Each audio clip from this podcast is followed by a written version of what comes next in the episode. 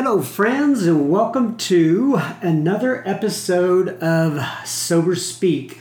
Sober Speak is a place where you will find podcasts of men and women sharing their stories centered around the Alcoholics Anonymous 12 Steps of Recovery. My name is John M. I'm an alcoholic, and I will be the host of this episode. Consider, so to speak, if you will, a meeting between the meetings. And I have Kristina H here with me today, and she is going to start with a reading from uh, something that she has brought along that she wants to share with us today. So it's always hard for me to pick just one thing to read because my brain goes a thousand places. But um, this was what hit me this morning, um, and it's on page 50 of the big book. It says, Here are thousands of men and women, worldly indeed. They flatly declare that since they have come to believe in a power greater than themselves, to take a certain attitude toward that power, and to do certain simple things, there has been a revolutionary change in their way of living and thinking. In the face of collapse and despair, in the face of total failure of their human resources, they found a new power, peace, happiness, and sense of direction flowed into them. This happened soon after they wholeheartedly met a few simple requirements. Once confused and baffled by the seeming futility of existence, they show the underlying reasons why they were making heavy going of life. Leaving aside the drink question, they tell why living was so unsatisfactory. They show how the change came over them. That when many hundreds of people are absolute are able to say that the consciousness of the presence of God is today the most important fact of their lives, they present a powerful reason why one should have faith. Perfect. And that's from the big book? Right? That's from the big book and on page? page 50 and 51. Page 50 and 51 for those of you who want to look it up and go there. So uh, keep in mind, we welcome all of your comments and you can get in touch with us in a couple of different ways. Uh, you can go to soberspeak.com and click on the Contact Us tab, or you can email us directly at feedback at soberspeak.com. We welcome not only your feedback, but highly encourage it. Um, SoberSpeak is a self supporting organization through our own contributions. We are not allied with any sect, denomination, politics, organization, or institution. We do not wish to engage in any controversy, neither endorse nor oppose any causes. Please remember that we do not speak for any 12 step community. We represent only ourselves. We are here to share our experience, strength, and hope with those who wish to come along for the ride. Take what you want, leave the rest at the curb. That's right. All right, Kristina. So we're going to get right into it here. So, uh, first of all, I know that. Uh, just through a little brief conversation we had before we started today, that um, your your daughter is on a mission trip uh, through some work that you do with a particular organization, and I know that that's a little bit on your heart. So let's just go ahead and talk about that right off the bat. Okay, great. Uh, my name's Kristina, and I am an alcoholic. Um, and and what's your sobriety? Just so the okay. folks out there in this world know, what is your sobriety date? It is February 27th, 2002. February 27, 2002. You know, and, and, I want to explain this. We've never really, I, I don't think we've ever talked about this on Sober Speak, and that is that I know a lot of areas of the country, a lot of areas of the world do not give their sobriety date uh, when they start to share, right? But we in Texas, happen to share those sorts of things. And it's not because we're bragging, it's because we're trying to tell people that this way of life works. People can stay sober. And so that's why I asked you to identify yourself. Yeah, and I like that. I like that people give their sobriety date. Um, I think it's important for us to recognize in ourselves how long we've stayed sober. I know I attend my home group uh, is the Frisco group of Alcoholics Anonymous, and there's a lot of new sobriety there. And I know when I came in to hear that people had substantial sobriety was unbelievable to me because I couldn't stay sober for a day, much less a year or 16 years. Right. Um, so I, I like that we give our sobriety date. I do too. All right, so let's go back to your daughter. Okay. I got you off track. Sure. What's she doing? And I also want to talk about the organization you're part of and how you became part of that and Okay. Sure well, that. I can start out and say that when I was drinking, I was of no use to anybody. I had been laid off from my job, and I literally sat on the sofa with my um, dog, Fat Beagle, who was 51.5 pounds. His name was Sherman. 51.5 pounds and his name was Sherman. now is just out of curiosity is sherman still with us Sherman is not still with us. He is in heaven waiting to be reunited with me at some point in the future. Okay, I'm good. positive of it. Um, but anyway, Sherman was, my husband traveled a lot, and Sherman would, Sherman and I would have conversations um, where I would, well, I wasn't really, he didn't talk back. I'm not that loony, but. I would tell him, I'd look over at him, and he was obsessed from food with food from the time I got him. Like not like a normal dog where they could just take it or leave it or they'd eat a few kibbles. he would inhale everything around him. And it occurred to me that I was like that with alcohol, and so I related to Sherman, and he followed me everywhere. And um, we would we'd sit on that sofa, and I'd look at him and say, Sherman. Tomorrow's going to be the day. You're going on a diet. I'm going to quit drinking, and it's going to be different tomorrow. We are going to get up and and we're gonna we're gonna do it. And so, I'd, I'd get up the next morning. I'd give him a normal portion of dog food, and by 10:30 or 11 somehow the thought would occur to me that maybe it was okay to have a glass of wine and I'd look over at Sherman and I generally was out of wine because I'd consumed it all the day before. Yeah. And so we would make a run to the drive-through beer store and then I would go through McDonald's and get him a happy meal.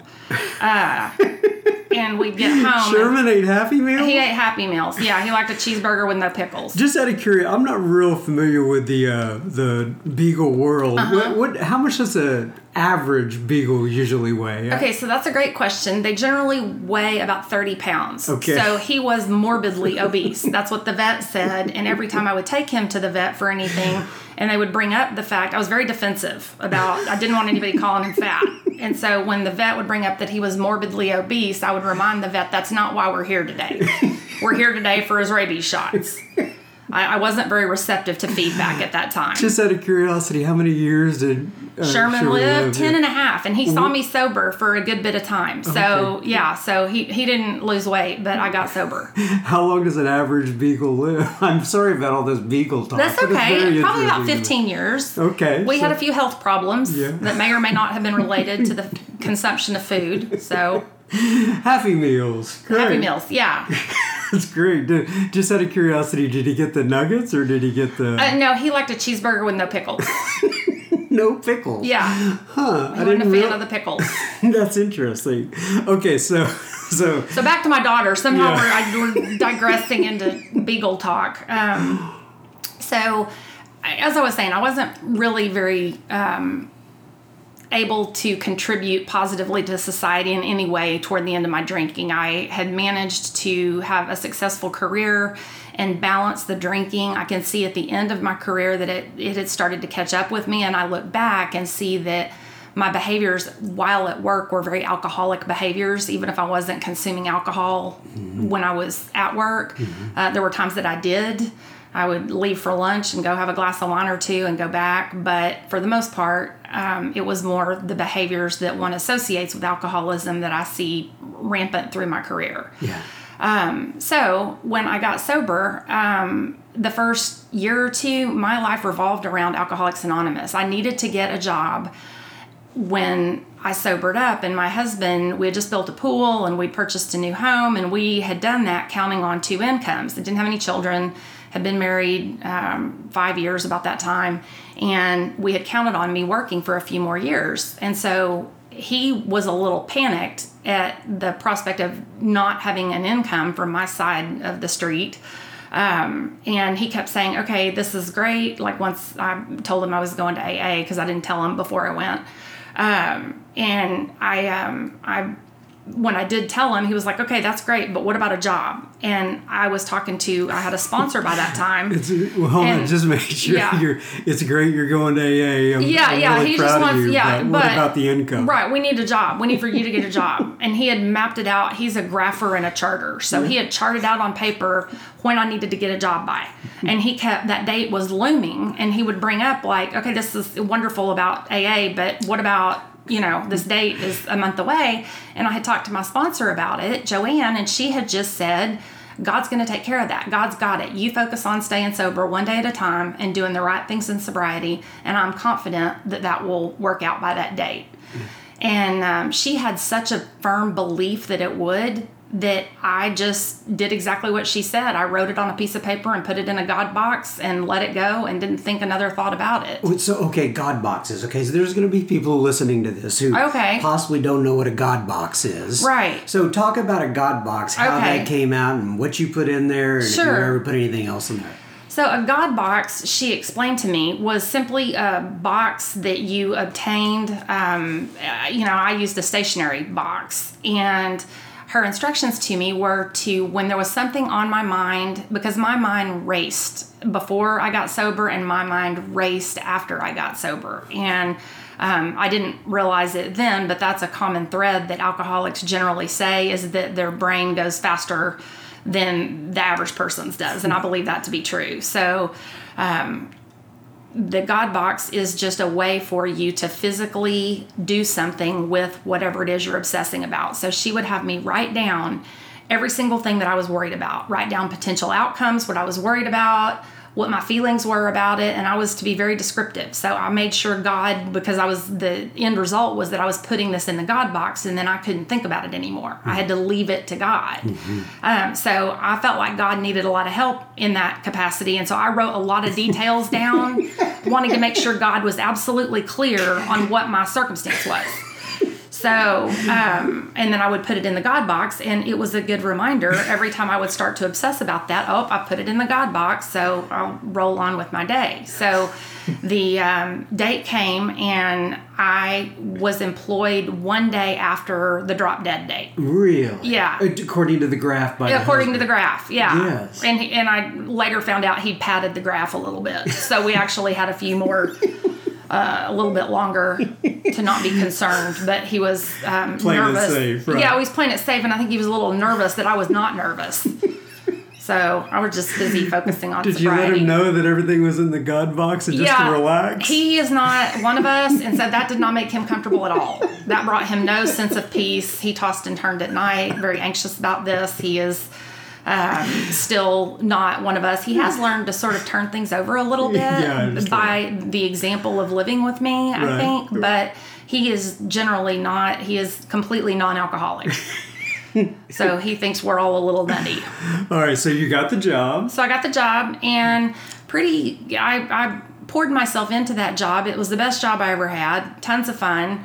Um, was successful there, and I had been sober about um, a year. Did you have any kids? At No, time? Still okay, no, children. okay, no okay. children. No, worked full time for about a year and thought, and I was completely into my home group. I mean, those were the people that I ran with on the weekends. I would go to, I was going to two meetings a day. Um, my husband's traveled a lot, and so that left me with a lot of free time. And so I hung out with people in the fellowship. Um, because I didn't hang out with anybody really before, or if I did, there were people who drank like me. So I, um, you know, I, I surrounded myself. Uh, somebody told me it's hard to fall off if you're sitting in the middle of the wagon, and so I made sure I was sitting in the middle of the wagon um, when it came to sobriety and the fellowship. So.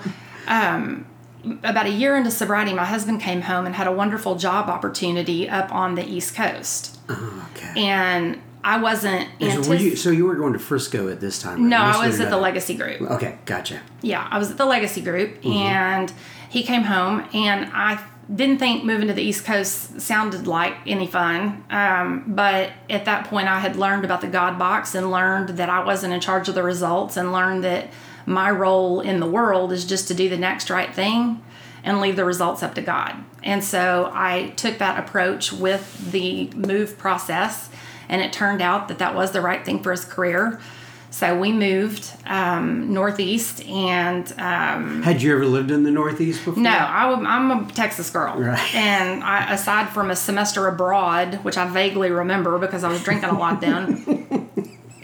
But aside from that, no, I, I'm firmly planted in Texas. So, So did you? Uh, that must have been a little bit of a culture shock. it was you? a little bit of a culture shock. We lived up there. People say, "How did it go?" And I'm usually my typical response is, "Well, we lived there for 731 days." so we lived there for 731 days, um, and we're lucky enough to be able to, uh, with my husband's company, transition back to Texas. Um, By the way, I would have been. It would, I would guess it was a bit of a culture shock for them as well, with you being at my with your accent. yes, and such. yes. Um, people stand out? generally don't take me as a Yankee. I mean, they're pretty much, you know, ask what part of Texas I'm from. right. So yes, but I will say that um, my sponsor gave me some really good direction, and the first thing she told me was that I had to get a sponsor up there, which I didn't want to hear at all because I'd grown so close to her in the year that I'd been sober. Um, but she said that's what you can do for me is is get a sponsor up there. She also told me to go to 90 meetings in 90 days. And that 90 and 90 is really important, I think, when someone relocates because it's very easy to go into another fellowship and figure out that things aren't like they are at your home group and that you don't like it or to jump around between groups and not really establish yourself or be known.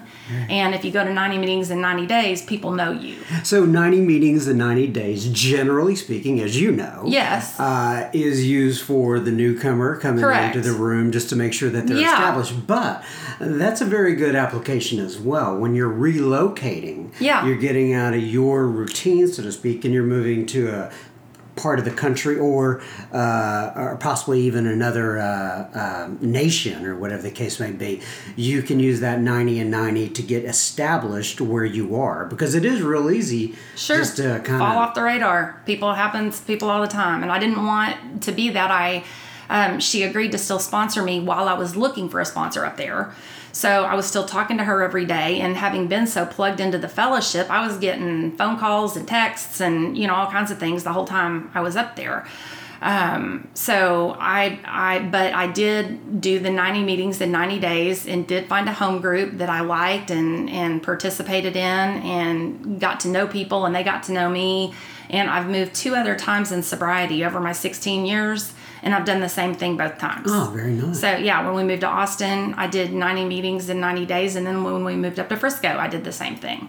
So it's And- a good way to get yourself plugged in. yeah yeah and for and when did you move to uh, the frisco group like what year Six years ago. Six years, Yeah. So we've been up here six years. perfect Time flies by when you have kids. yes it does all right so we still never did get to the Okay, so yeah, and- so yeah. the whole point of that was just to say that I um, went from a place of not being able to contribute to society to contributing a little bit in my workspace while I was newly sober and figuring out how to be sober. But what sobriety has done for me over the years, this didn't happen all at once, but it's allowed me to be useful in other arenas of my life too. And once I had children, um, I've got I've got two kids, both in sobriety um, that I that I had in sobriety, and um, I've discovered a passion for service, and that extends beyond the rooms of Alcoholics Anonymous. So, I, a few a couple of years ago, I founded an organization, a chapter of an organization that is the largest mother-daughter service organization in the United States. It's called National Charity League. really Yeah, and the way it works is that moms and daughters participate together when the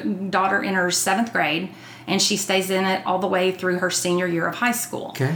And so the main thing they're committed to, the girls have meetings, the moms have meetings, but the primary thing that they do together is volunteer in the community together, very nice side by side.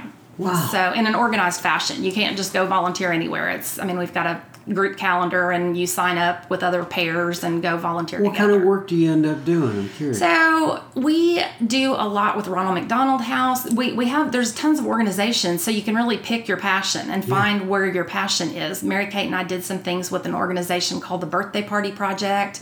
What's Um, that? What well, they take they uh, it was a Dallas-based philanthropy, and it was just a mom who noticed that kids from certain disadvantaged communities uh, or that were in transient housing or temporary housing couldn't afford to have birthday parties. And so the Birthday Party Project puts together a party box and sends volunteers and a couple of their staff volunteers, and you take into domestic violence shelters or homeless shelters and celebrate all the kids that are having a birthday that month.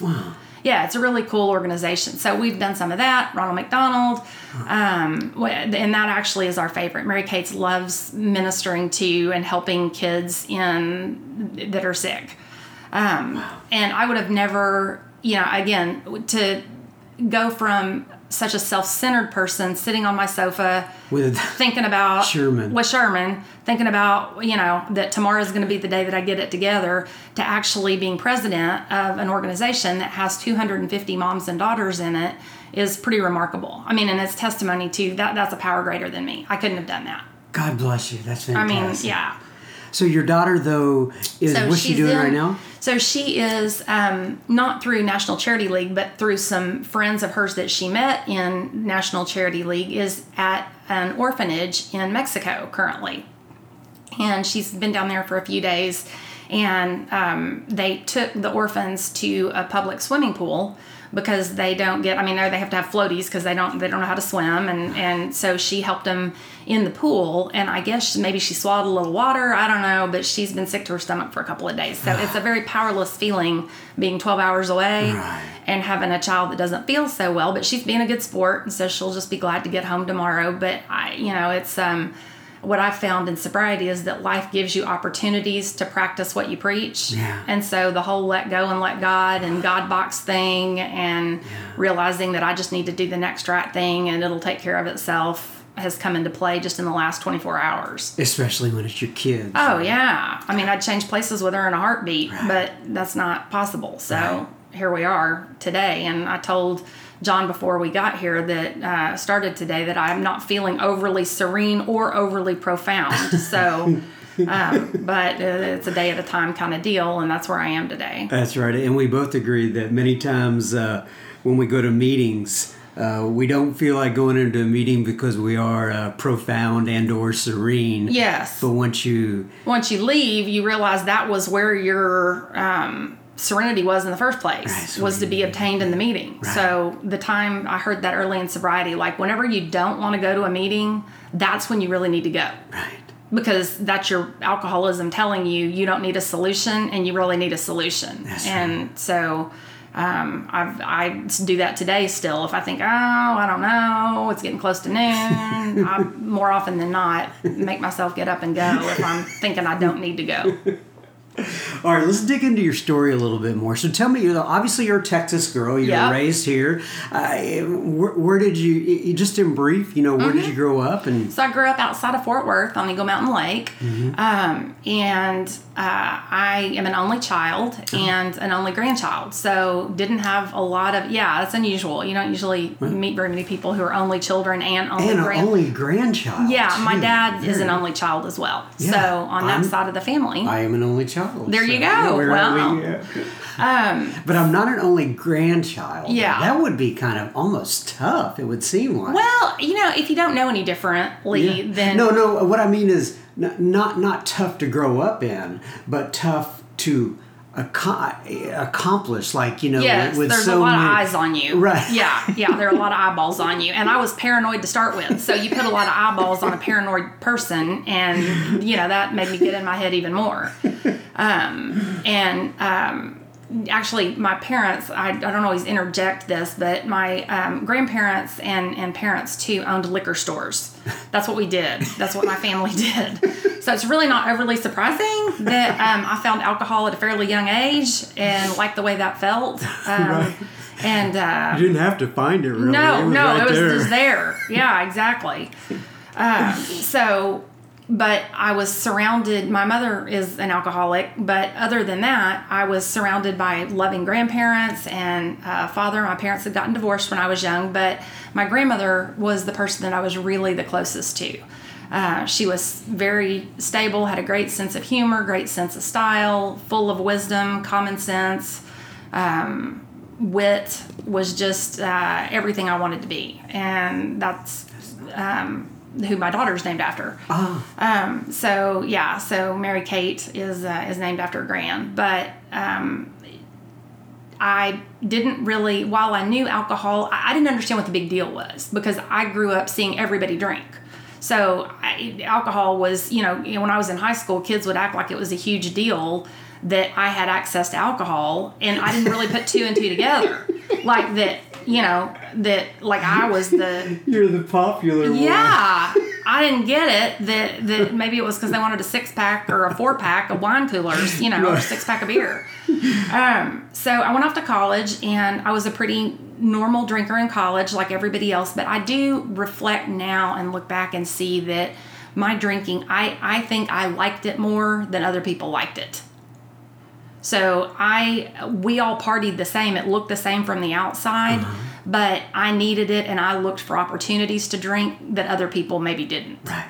Um, and so, like our book tells us, it's a progressive disease. It did with me. Um, I became somewhat of a wine aficionado and learned about wine. And for those listening who may not understand what you mean by the term progressive, don't Yeah. you just dive into that a little bit? So, progressive means that it doesn't stop and it gets worse over time, never better. So, you know, for me, progressive alcoholism looked like drinking some on the weekends, then drinking some during the week, then drinking virtually every day, then drinking every day. And the isms that go along with that are progressive too. So for me, when I joked a minute ago saying I was paranoid to start with because I had all those eyeballs on me, but that's really true. I was in my head a lot and worried frequently about what other people thought. I was I, I was extremely self-centered and I wouldn't have thought myself because I when I think of someone self-centered, I think of someone who's somewhat grandiose and they like the fact that they're self-centered. I wanted to be invisible. I did not want to be I mean I, I didn't want to be the center of attention and somehow I found myself to be that more than I wanted to be. Right. Okay, so go back to uh, you were talking about the liquor store and Sure. what you had. Uh, So yeah, I mean, I think I was a pretty normal drinker in college. It wasn't until um, I was out of college and had met my husband. He was then my fiance. Um, I worked for an airline in leadership development and traveled around the country speaking for um, Southwest Airlines, and that is a fun place to work if you like to drink yeah. that it was part of the culture. I don't know that it is as much anymore, but this was 20 some odd years ago. yeah, and even the uh, CEO. Herb the- Kelleher, Yeah. huge drinker, huge drinker. I And mean, a smoker. smoker too, yeah, right? Yeah, he used to be. I mean, I, it, it was. I, I think back, and for a work environment, to think he would have four or five cigarettes going in a meeting. And sit them on the table, and like you'd, you'd stare, thinking, "We're about to catch on fire." One of those is going to catch the table on fire, and invariably, when the ashes would get close to the table, he would pick one up. But that sounds insane now to say that somebody smoked five cigarettes at the same time and had wild turkey a lot. So, and this was in corporate meetings. This wasn't like after hours at happy hour. I mean, this is in the middle of the day. So I ran into, it's interesting because I ran into somebody that I used to work with at Southwest just a few months ago. Um, I was at a convention for National Charity League, and I ran into somebody that I used to work with in that same department at Southwest Airlines. Completely just random. I'm in Long Beach, California, and she comes up and says, Kristina. And so we had an opportunity to catch up for a minute, and I said, Was that as crazy as I remember that being? And she said, Oh, yeah. Oh, yeah. And I said, Because sometimes I think maybe I'm exaggerating. She goes, You're not. It was absolutely wild, and it, it, I mean, it was unbelievable that, that we got away with all we got away with and still managed to have careers that, that were on track. But uh, so, anyway, I when I started hiding my drinking, I think was when I became aware that it was becoming a problem. And what I would do, my husband would, would travel, and when he was home, I took great pride in cooking a big elaborate meal and getting a bottle of wine that would go with the dinner. Um, and what he didn't know was that I had probably almost, if not a full bottle of wine before he got home. Yeah. So I'd have a bottle of wine on the table. He'd come in and go, "Oh, we we're having wine." I'm like, "Yeah, I got this. I thought it'd go really nice with whatever it was I was cooking." And he would um, open the bottle and pour some for him and some for me. And I remember I would say, Well, how was your trip? Or tell me about this meeting. And he would start talking, and all I could focus on, I, could, I wasn't listening to what he said, I was staring at his wine glass because I wanted him to drink enough before I picked the bottle up and poured some more in my glass so it didn't look like I was drinking Right. very fast or very much. Right. But I mean, I, God only knows what I missed in the way of conversation because I was busy staring at his glass um, waiting for, for him to have had enough so that I could have some.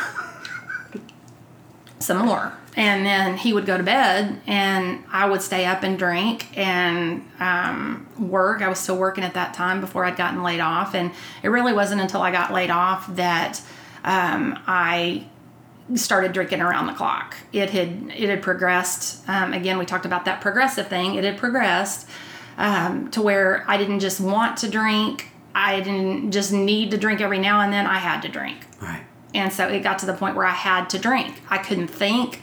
I couldn't function. I couldn't do anything without um, having a glass of wine. And I, I say a glass of wine, and I'm holding a large tumbler right now of Coke Zero from Sonic, and that might be my glass of wine right there. That that's about what I would call a glass of wine. 16 years ago was a huge tumbler. Right. So don't think crystal, crystal champagne glasses because that wasn't what I was drinking out of. Um, but uh, anyway, so I yeah I was drinking way too much and I knew it. And he was on a business trip, and I had one of those moments that I think every alcoholic has, where there's just a little window sliver of opportunity. Um, where God opens a door just a little bit, and it occurred to me that I couldn't stop drinking. Um, I had uh, we'd had a big party the night before, and I had it was in February of 2002, and we had a hot tub and a swimming pool, and I had we'd been in the hot tub, and I remember vividly being in the hot tub, thinking everybody else was really really wasted, and thinking I was okay. I thought these people can't handle their alcohol. I mean, I'm the only one that's even remotely sober. They had long since quit drinking, and I'm drinking straight vodka at this point. Um, and I woke up the next morning and I had a jammed thumb, jammed finger. No idea how I'd gotten it. I used to say I wasn't a blackout drinker. And I still say that's true. I'm not a complete blackout drinker, but there were times where I'd have to have some facts about what had gone on the night before, and then I could kind of piece it together in my head. But um, not, I, I, you know, I didn't lose days or, or periods, huge spots of time. But I mean, there, things were fuzzy a lot of the time. So anyway, I woke up with this jammed finger, and my husband had to leave on business, and I. Um, every time you know how jam finger is every time you move it you think you're fine and then you start to move your jam finger and it's like it hurts really badly and so um, i think that jam finger is what helped me get sober now looking back because it, it was so painful and i would forget about it and then i'd start to move my hand and it would hurt again and it reinforced in my mind that this is not normal Right. to drink this way like this and to not remember how i got a jammed finger is not normal Right. and so I called Alcoholics Anonymous. So Um, how did you find them? Just out of curiosity. I don't know. I just knew if you wanted to quit drinking, you went to AA. Like, and, like, did you find them on the internet? oh, um, yeah, I book? yeah, phone book. Um, and it was the Legacy Group, and I called, uh, and a guy answered the phone, and I had practiced what I was gonna say, so because I didn't want him to think that I drank too much. Like, I mean, I wanted him to think I drank a little too much, but I wasn't about to tell anybody I was drinking vodka in the mornings, right? Right. So I called and I said, So yeah. you had a script laid out. Right, yeah, pretty much. I mean, it was in my head, but yeah, I said, you know, I just was calling to get some information about your program and um, trying to be proactive here and get a little bit of information. And he said, um, What do you do? Sit around drinking wine all day? and I thought, My God, somebody's been looking in my windows. Um, and I said, No, I don't. I, well, okay, maybe, uh, okay, yeah, I sort of do. Yeah. And he said, Well, why don't you do this? He goes, A lot of people have been in your situation before. And what they do is um, they come to a meeting or two. And it'll become pretty apparent once you get here whether or not this is your problem. Maybe this isn't your problem. And I said, okay. And he said, I said, are you going to be there? Because I wanted a name. I mean, I, I was looking at this like it was an appointment. So he said, I'm not going to be, but hold on a second. And he hollered at some guy, and the guy said, if she's coming at 7:30, tell her I'll meet her here. So I didn't know who this person was from Adam, right? But I knew I had a name and that he was expecting me to be there at 7:30. So the clocks, yes, this is like three, four o'clock. I'm thinking, man, I should call and cancel. Five o'clock, I'm getting jittery. cancel. I, yeah, I need to. I mean, I, I maybe I need to have a little glass of wine here just to get me through until seven thirty. Like I don't know about this, and trying to not drink. And six o'clock, I'm just an absolute wreck. But I got ready and got dressed, um, in something that looked like you know I'd I'd been dressed all day, not like I'd been sitting in sweats on the sofa. Um, and I showed up at 7:30, and I had my script of what I was going to tell him, so that he would think I drank a little bit too much, but not a lot bit too Over much. right? right. So I hit the door, and he said, "You must be Kristina," and I just lost it. I started crying. I'm not a crier, and I was crying, and I went into the bathroom, and I kept apologizing when I'd come out, and I think looking back he I just remember him. He was a big guy and he just hugged me and he said, It's gonna be all right. It's gonna be okay. And the first woman that came through the door was Joanne. And frankly, I think he was glad to hand me off. I was a little bit of a hot mess, and she sat down with me and and and sat by me during the meeting, and later became my sponsor. Um, I noticed at the end, frequently in meetings, they'll say, um, "If there's anybody here who needs a sponsor and you're willing to be a sponsor, raise your hand." Well, I noticed she didn't raise her hand, but people kept talking about getting a sponsor. And I'm waiting for her to raise her hand, and she wasn't raising her hand. So every day, I um, would the guy that the the first guy I met in the program bought me my big book, um, and um, so I would ask her, "What do I need to do out of this book? Like, what do I what should I be doing?" So she would give me assignments every day, and then she'd say, "What are you doing tomorrow?" Well, I was unemployed. My husband's traveling. What am I doing? Nothing. is what I'm doing. Me and Sherman are going to be on the couch. So she said, "Well, why don't you come to a noon meeting and and see and see noon meetings have always been key to my sobriety because I drank eh, in the mornings and at noon. So you know, if I didn't have a noon meeting to go to early in sobriety." I think there's a great greater likelihood I would have not stayed sober. But knowing that I was going at noon, I could make it till noon, mm-hmm. and then I'd get enough at noon of sobriety and serenity in the program, and sometimes we'd go to lunch afterwards, and then I'd be able to hold on until that night. Yeah. But I'm a firm believer believer that that meetings are very critical, and that you can't do this program in your head by yourself. That's right. I mean, I I, I meet so many people who. Um, think that they can do recovery they can read the book and do the steps by themselves mm-hmm and it just doesn't work that way. It's been my experience that it doesn't that those people are the ones that just go away. And maybe they come back and maybe we never see them again. Right. so when did kids come into the picture here? I, you, uh, seven years after um, i got sober uh, when we moved to pennsylvania. And I was I, I had to, to, stop my job because it was my job was in Dallas and we were moving to the East Coast. And so um, I stayed up there and we bought a house that was built in 1920 and it needed a lot of things redone on the inside. It was it was kind of a mess and I was going to restore it and it was during that process. Is that, that something you enjoy doing? Yeah, and it's funny because when I'm not doing nonprofit work now, yeah. I, am a designer. I went oh, back okay. and got certified and do that. Wow. But I, I, learned how to do that in sobriety. I mean, I'd always kind of liked doing it, but I learned how to do that. It's amazing what sobriety, the doors that sobriety opens up for you. Right. Um, and I don't market, I don't advertise. It just, I, I, I, it's word of mouth, and a lot of it comes through the service work that I do, where somebody will be in my home or I'll be in their home, and they'll say, "What do you think? You you decorate some. What do you think I should do here?" And so I wind up getting customers that way. That. Yeah, I mean, it's it's, and I don't have to try. Like right. I used to think life was about trying really hard. Right and that whoever tried the hardest won. right. And I, I am more inclined to take it easy these days. Although I do uh, overcommit in service work, but that's a good problem to have.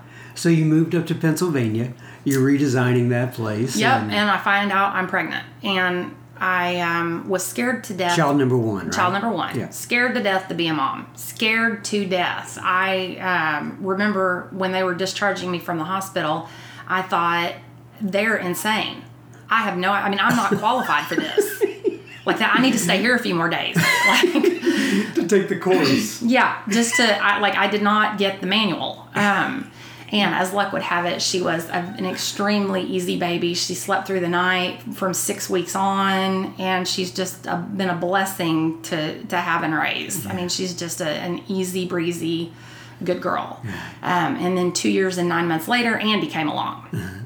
And uh, Andy probably, I think my husband is extremely laid back and my daughter's extremely laid back, and Andy is a whole lot of me. so he can be a lot to handle. So I say all the time that if I'd had him first, he would have been an only child. Because he's a lot of work, that one. yeah, he um his and, and I understand the way his brain works because it works a lot like mine, and in some ways that's kind of a scary thing because I think, you know, I he has a lot of the isms that uh, that I associate with alcoholism. He's ten years old, but he has a lot of the isms. Yeah. But I'm hopeful that he sees me practicing the tools of the program. And that maybe that won't be his path, or that if it is, you know, he'll know where to go for help someday. He, um, classic line not too long ago, I he was I, we were talking about something, and my perception was that he was arguing with me. And so he's explaining to me, you know, he's, he's arguing with me, is what he was doing. And I said, Will you stop arguing with me? And he said, I'm not arguing. I'm just explaining why I'm right. My son has that particular shirt. I get it. I completely get it. Golly. I mean, wow. Um, talk about. So you mentioned there that hopefully they'll be able to see you. Andy, in particular, will Yeah. be able to see you using the quote tools of Right. the program, and we talk about that, right? Yeah. The simple kit of spiritual Sure. tools. Where does your mind go when you think of those tools?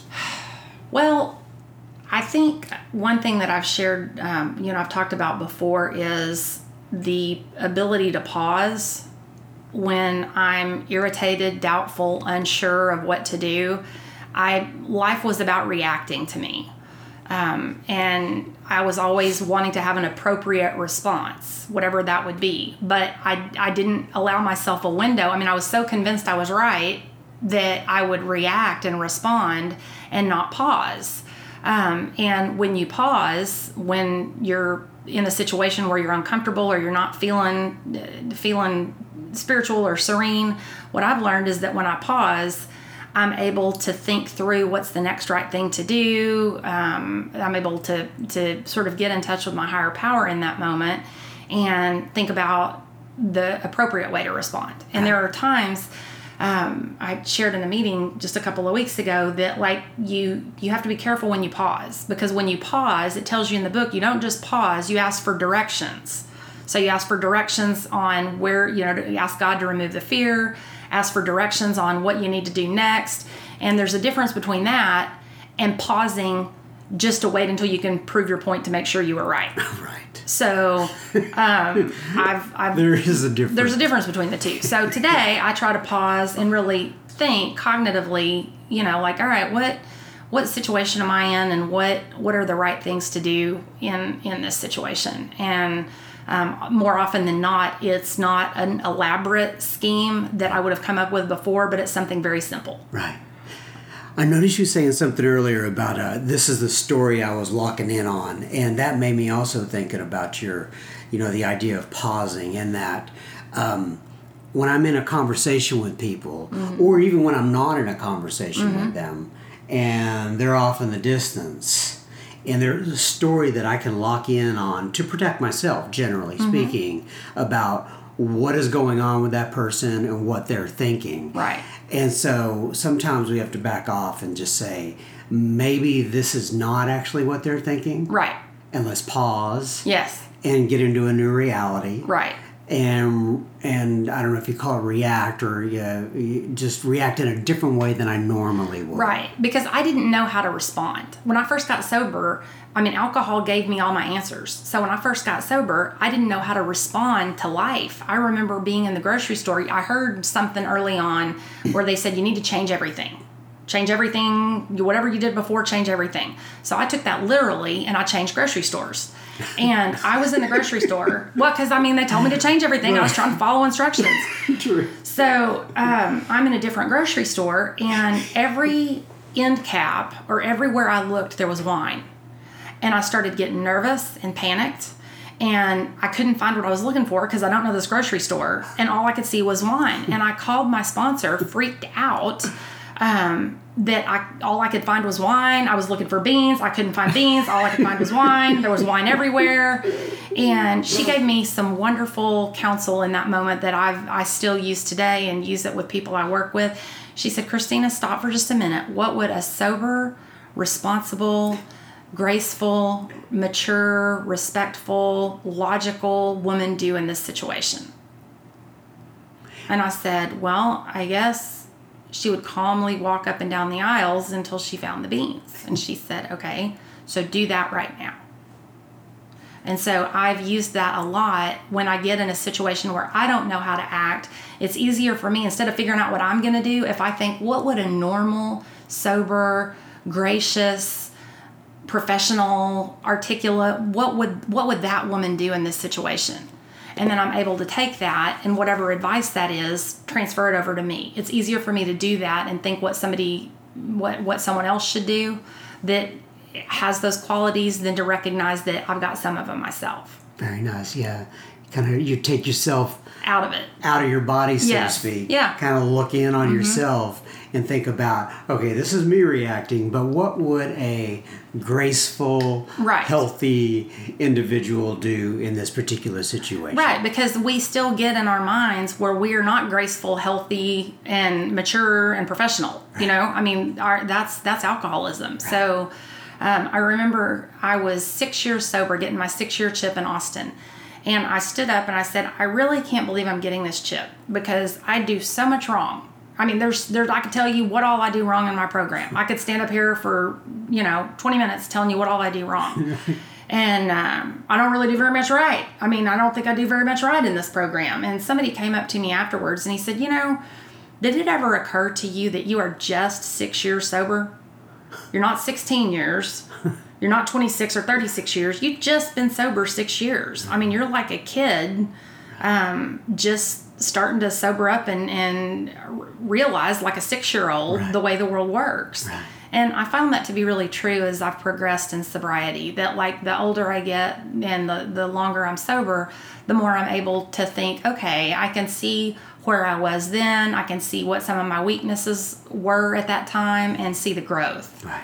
And that's what keeps me coming back and, and looking up to people that have more time than me. I, I have the same sponsor, Joanne, that I started with. Um, and she's she finally agreed after I begged enough for her to continue sponsoring me when I was in Pennsylvania and then in Austin, and she's still my sponsor today. That's great. So yeah, so I've been with her for all 16 years. I have my original sponsor as well. That's really cool. I, I tell I still tell them I'm uh, test driving him. I'm, Yeah, I know. You know, like a temporary Right, sponsor, sure, just know. to see we'll, how it we'll see how out. this works out. um, all right.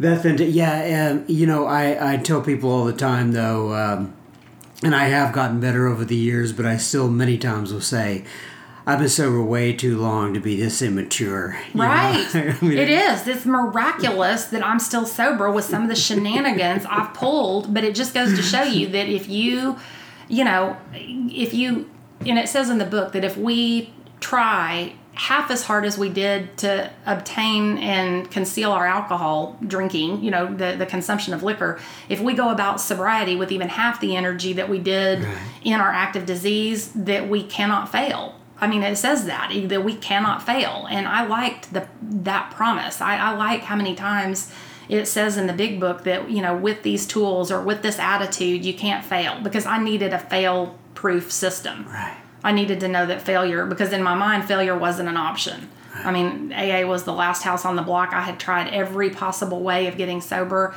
and um, you know, I, I desperately wanted to not drink Right.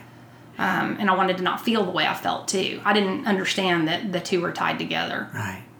And in how it works, it says, rarely have we seen a person. Fail, who hmm. has thoroughly followed our path. Hmm. Yeah, I, I followed it. I mean, I was a little crazy when I first started. She, my sponsor would give me an assignment, and I got a binder and would type out responses and make a copy for her and a copy for me because I wanted to make sure that I was doing things thoroughly. And at some point, she said, You know, you really don't have to do this. And we get just together and talk, get together and talk. You don't have to provide a thesis for every step.